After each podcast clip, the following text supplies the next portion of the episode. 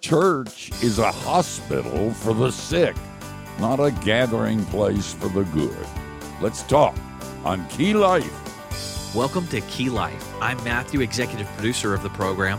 Our host is Steve Brown. He's an author and seminary professor who teaches that God's amazing grace is the key to a life of radical freedom, infectious joy, and surprising faithfulness to Christ. Thank you, Matthew. Um, we're looking at a book I wrote.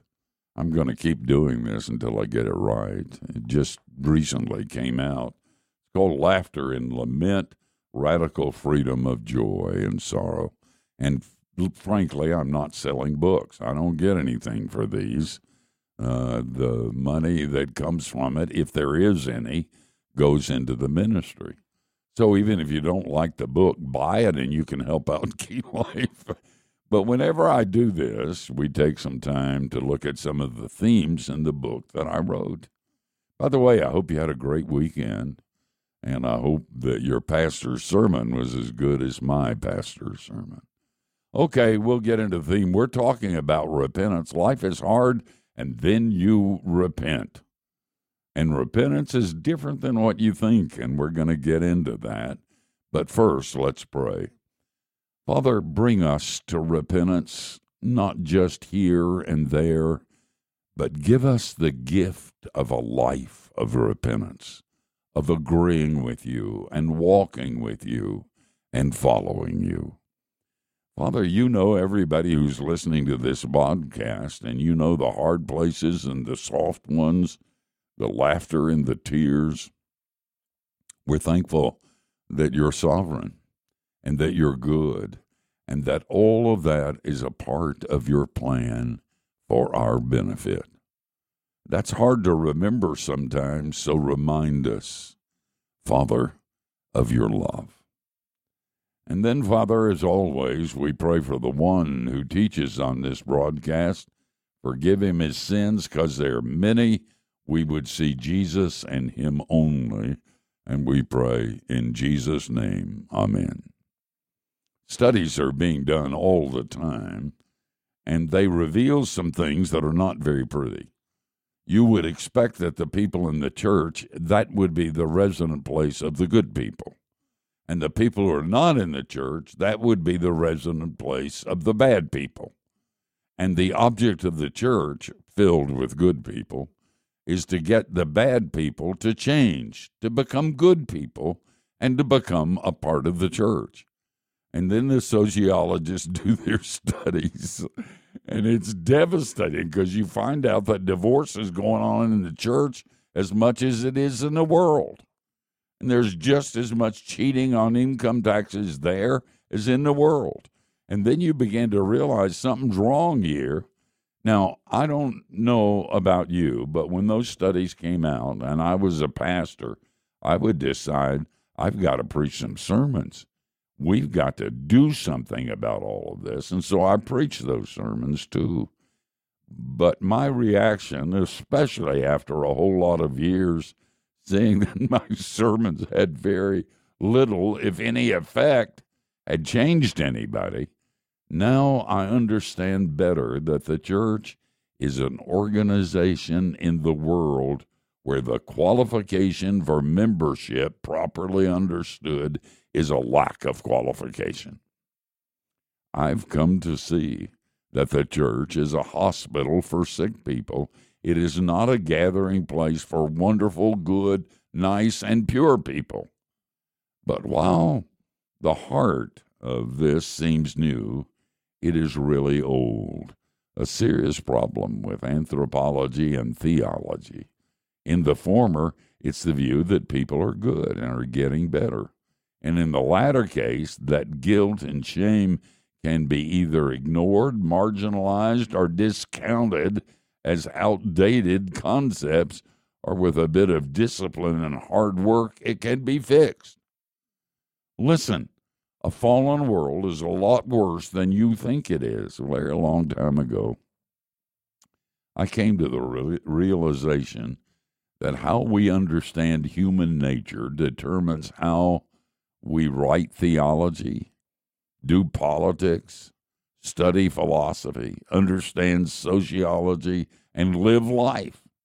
Not only that, I discovered that any freedom I've experienced as a Christian only came when I understood and lamented the very uh, pretty picture Scripture gives of human nature in general and my human nature in particular.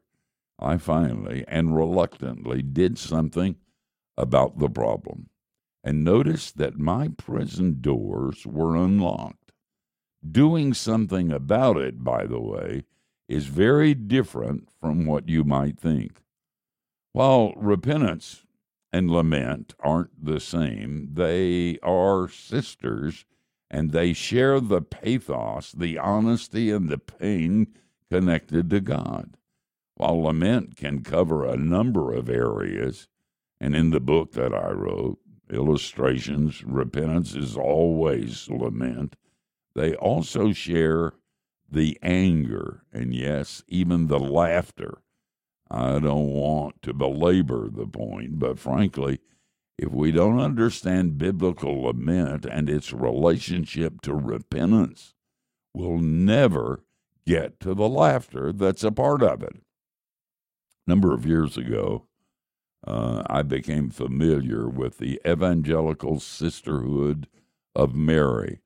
That's a Lutheran religious order founded by uh, Basilea Schlink uh, um, in Darmstadt, Germany. Um, in 1961, the Sisterhood opened a guest house in Jerusalem for Holocaust survivors. Their efforts were, and this was what they said, works of repentance. For Germany's Third Reich, Mother Basilea set forth her ideas in a book that was simply titled Repentance, the Joy Filled Life. I had that book in my library for years. A friend of mine had given it to me because I had become a part of a small group of Christians that had a relationship with the Sisters of Mary. And uh, Mother Basilea was gone by then, but her book was touted as a very important book I ought to read. And so I put it on the bookshelves in my library, and I made a promise to myself that I was going to get to it one of these days, but I never did. Every time I walked by that book and saw it on my bookshelf, Repentance, I thought, mm, I ain't doing that. I've got other things. I'll get to that one of these days, but I'm not going to get to it now. You know what my problem was? Because I believed something about repentance that wasn't true, and I thought I couldn't do it. I had taught, and you've heard people teach this too, that forgiveness is what you ask for when you spill milk. But repentance is when you get a mop and clean up the milk, go get another bottle, and give that to the person you were going to give the first one to. Now that's repentance. Now I can do the forgiveness thing. that's not a problem for me. I have learned, and if you're as messed up as I am, you do it a lot. I ask God and friends and family members often for forgiveness. But to be fixed, which was how they defined repentance, that was not so easy. And so when I looked at that book in my bookshelves, I thought, mm mm I'm not going there. I can get forgiveness, but I can't do the change I'm just not good enough to do the change. Uh, subsequent to that time, I've discovered some things about repentance that have changed my life. And I want you to listen carefully. It changed the way I look at the world and the way I look at myself. Let's get to the bad news first. You and I are not good people and nobody we know is good people either, despite the bad English and grammar. The followers of uh, the old and new gods, old and new beliefs, and old and new ways have a point of agreement. As Truman said about the Enlightenment, it is that we are getting better and better every day in every way.